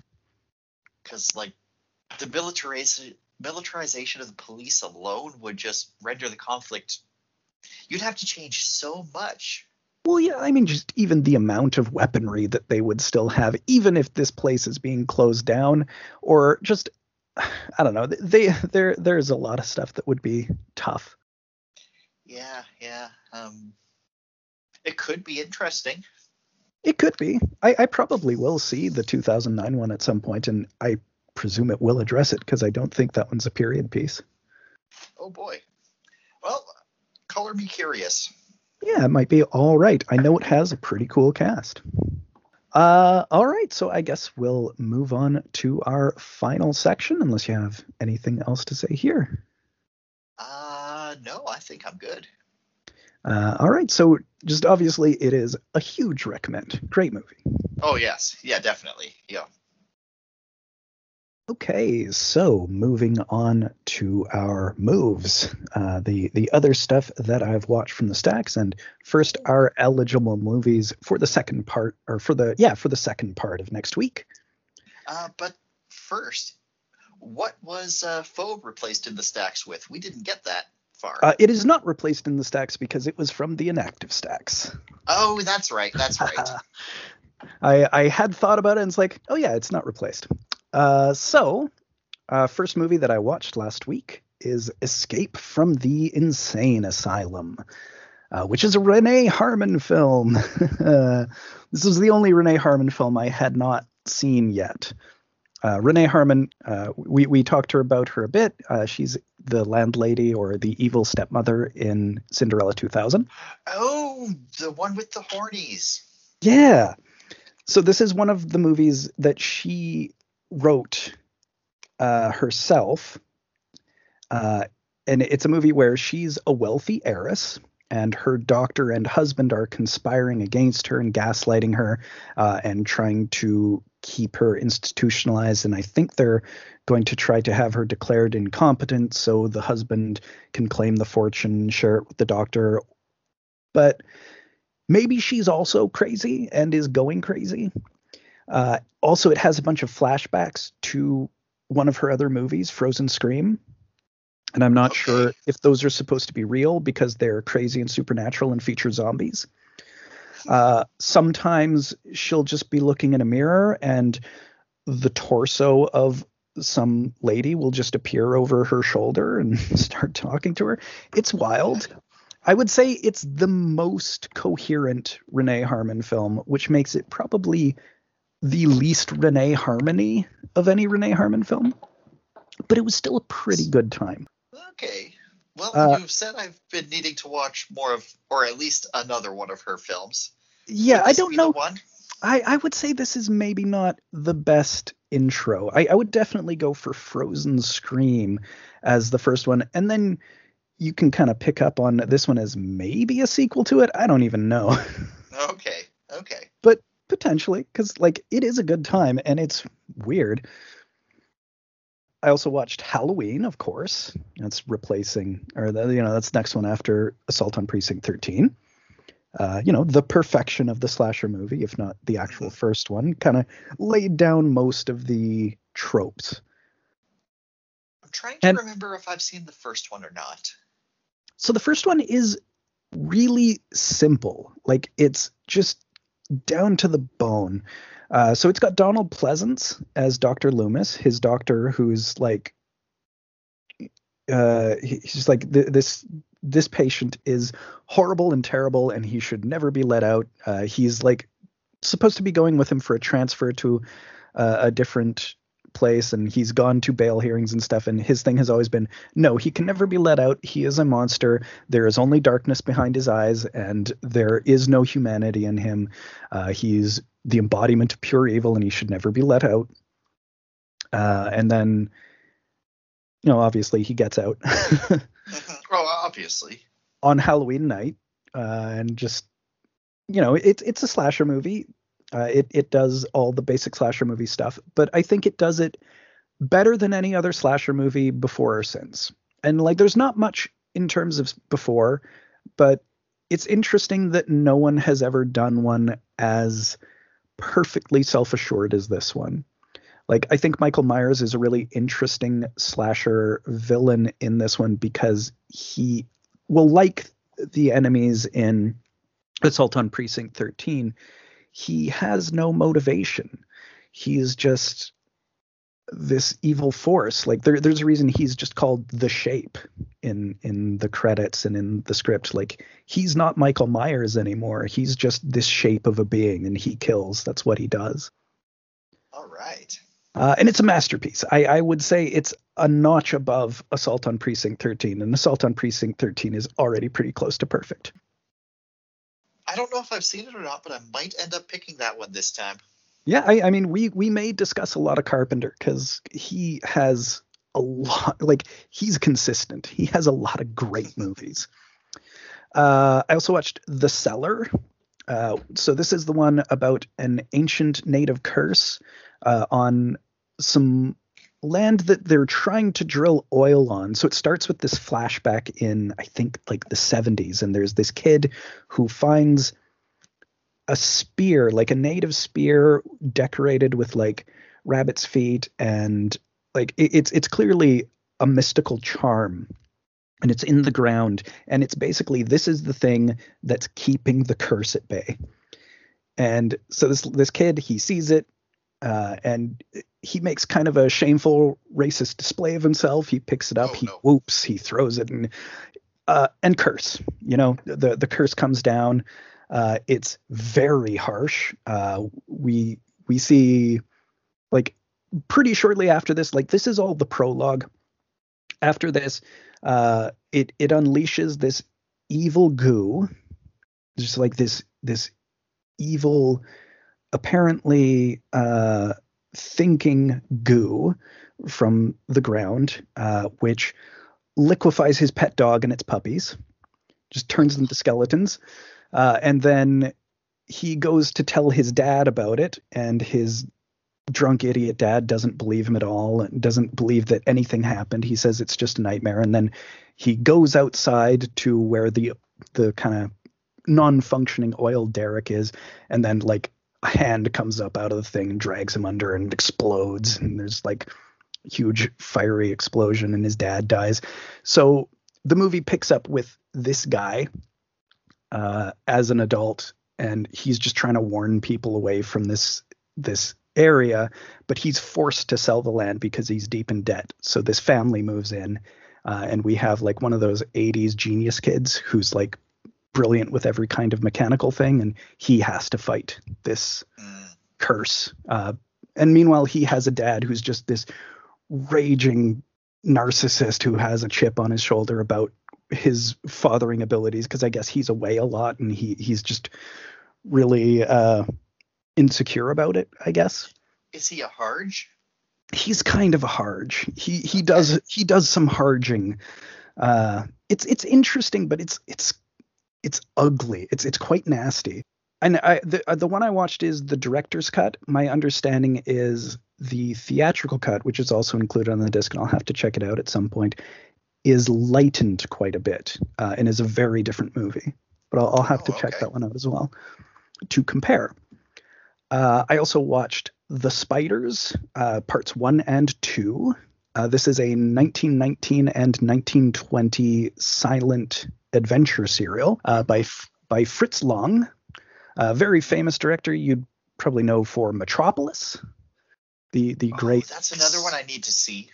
Okay, well, that that's in this box set as well. I, I have pretty much all of the, his silent era films. So this is the, the first two in the Fritz Lang silent era box, which includes all of his surviving silent films. So he had, like, a couple, I, I think, like, he had a romance melodrama before The Spiders, but The Spiders is the earliest surviving one. And it's about uh, this international crime syndicate called The Spiders, who are racing for racing uh, this world-renowned sportsman named, I think, K. Hoog, who's our main character. Uh, for uh, he's found a treasure map to Incan lost Incan gold, uh, and there's, like, a tribe of lost Incans that they're gonna go commit genocide and uh, steal all their gold and stuff. And meanwhile, the Incans continue to do the same human sacrifices that they did thousands of years ago, or hundreds of years ago, whatever. I don't know if they did. Uh, well, like, there definitely was blood sacrifice in those cultures thousands of years ago. One of the, I think only one of them did, and I don't know if it was the Incans, but I always get them all mixed up. Yeah, the, it's... the Incans, the Mayans, and the Aztecs, and... Yeah, people was, who know about this are going to get so mad at us. Yeah, I don't know. Or it's me. It's one of those three. Uh, Apocalypso, the Mel Gibson film. It also, like, it's it's that culture okay. is the one that did it. But I don't know. Anyway, uh, in this one, it is Incans, uh, and it's you know it's nineteen nineteen view of history. So it's and oh, it's so German. It, it's a German film too. So it's not like it, it's not even an American movie that's sort of close enough to South America. Oh, know so, a bit about it, right? It's a, it's a pretty racist. It's not super racist. It's just oh. it doesn't even think about any of that stuff. It's just you know we have our Incans. Like the movie's only like seventy minutes long. The first one, uh, the the two two parts together come to about three hours. Uh, one of the like one of them's an hour forty. One of them's like an hour twenty. Uh, and okay. They're they're fairly streamlined. There there's not a whole lot, and of course, you know, they're they're silent, so there's also not dialogue. It, it's just images. Mm-hmm. Uh, so so our Incans just look like like you'd see in a history book kind of kind of deal. Uh, okay. So in the second part, uh, K. Hoog is going after this magical diamond. He, again, he's competing with the Spiders for a magical diamond, which will uh, apparently be able to magically unite Asia and drive out all foreign powers from Asian countries. Uh, and the Spiders intend to use this to uh, take over all of Asia by installing a puppet dictator, which is a huge supervillainous plot. That is a very specific power for a diamond to have. How does it know? Um, you know what? Maybe I shouldn't think about it so hard. Yeah, I don't know. It, it's this magical diamond that's in the shape of a Buddha's head. And it's supposed to be huge. Uh, and also in between the two. So at the end of the first part, or at some point in the first part, the leader of the Spiders uh, falls in love with with Hoog, uh, and the, he spurns her. So the second part, they're both like trying to get revenge on each other as well. Ah. Uh, it was, it was interesting. Like, you know, the, these are nineteen nineteen and nineteen twenty, so they're a little rudimentary, but, you know, pretty action packed. It's kind of interesting to see them have an actual super villainous scheme, because the concept of the supervillain did not exist yet, and in fact would later be more or less created in pop culture by Fritz Lang with Doctor Mabuse uh, a few films later. Oh. Uh, so I also watched Mail Order Murder, which is a documentary about Wave Productions, uh, a shot-on-video horror company slash fetish company. Like, I guess fetish horror. Like, okay. they... They would advertise in the back of magazines like Fangoria and like, you know, Vampire Erotica and stuff like that. And they, they would just like do movies by request, or they do just like tons and tons of little movies shot on video that would just be, you know, here's a woman being strangled for like fifteen minutes, or here, here's, uh, and like the cheapest possible stuff you can imagine. Like, don't look for anything anywhere near the level of Phobe. Oh, with no. Wave Productions. Uh, this is truly backyard filmmaking, uh, one location stuff, very, very cheap and often comical. And it's it's that stuff that makes it fun. Uh, and the doc is great. It's it's it breezes by really fast. It they talk to all of the actors and the one director, because it's just like his company, uh, and tons and tons of clips from all of these films, and just like. I, I feel like it's the best way to experience a lot of them, because these are movies that have extensive dead spots. And the idea here, like here, you just get the buttons, you get the really great moments throughout. A lot of fun. So so we we can skip all of the total of thirty minute, minutes of them wandering through the Ontario wilderness, for example. Right. No, no uh, long walking sequences in this. Yay. Because, well, it's a doc. So, you know, yeah. you just yeah. get... You get the you, you do have some talking head sequences, of course, uh, but yeah, it, it was pretty fun, uh, and it also has one of the it has two Wave Production films put together as like one feature, so it's two short films put together that I'll, I will have to check out. That looks like it might be pretty fun. Uh, they have a couple clips from them in the set that looked interesting, uh, and last one, uh, Silver Bullet, uh, starring. Uh, a pretty amazing cast. Uh, we have Everett McGill again, uh, star of People Under the Stairs last week. Here he is in another villain role. Sort of spoilers, but it's also super obvious that he's the villain from the moment he's introduced. Uh, he's a werewolf, or sorry, a weir priest. He's a priest werewolf. Okay. Uh, and he's going after Corey Haim, who is in a super wheelchair. a, a super sup- wheelchair. Oh, you were telling me about this the other day. Yeah, that was made for him by his drunk uncle, Gary Busey. Incredible cast. Uh, also, Terry O'Quinn is the cop, or like the, the sheriff in the town. It's it's a lot of fun. Uh, I love. Oh my Silver God, I'm looking Bullet. at the I'm looking at the banner image on the Letterboxd, and his wheelchair has motorcycle mirrors. Yeah, and it has a huge motorcycle engine. It can go fifty miles per hour. All right. because uh, Gary Busey souped it up for him so he would feel less bad after his friend got eaten by a werewolf. My best friend is dead. Well, what if I got you a rocket chair? And your your friend was kind of a dick also. His friend kind of sucks. Uh, it's great. I really love Silver Bullet. I've watched it loads of times. It's one I originally saw as a kid, and it kind of always stuck with me, and I've always sort of loved it. It's it's silly, but it's great. Uh, so which of those would you like to cover next week? Well, um, I'm leaning towards Halloween, but we just did a John Carpenter. But you know what? I want to see what this uh, motorcycle wheelchair thing is all about. So Silver Bullet, we'll totally watch yeah. Halloween in October, right? Oh, yeah. Like, yeah, we'll, we'll, we'll, we'll have to, to watch it, it sometime. Uh, yeah, okay, so Silver Bullet uh, for our second feature next week. Uh, right. And the new films added to the list, we've only got four. Uh, so first from the John Carpenter ones, uh, we've got The Fog, his Ghost Pirates movie. Uh, so... Uh... There was Demons of Ludlow by Bill Rabane I talked about a handful of weeks back, which was the same plot, but this one's the John Carpenter version, so obviously much better.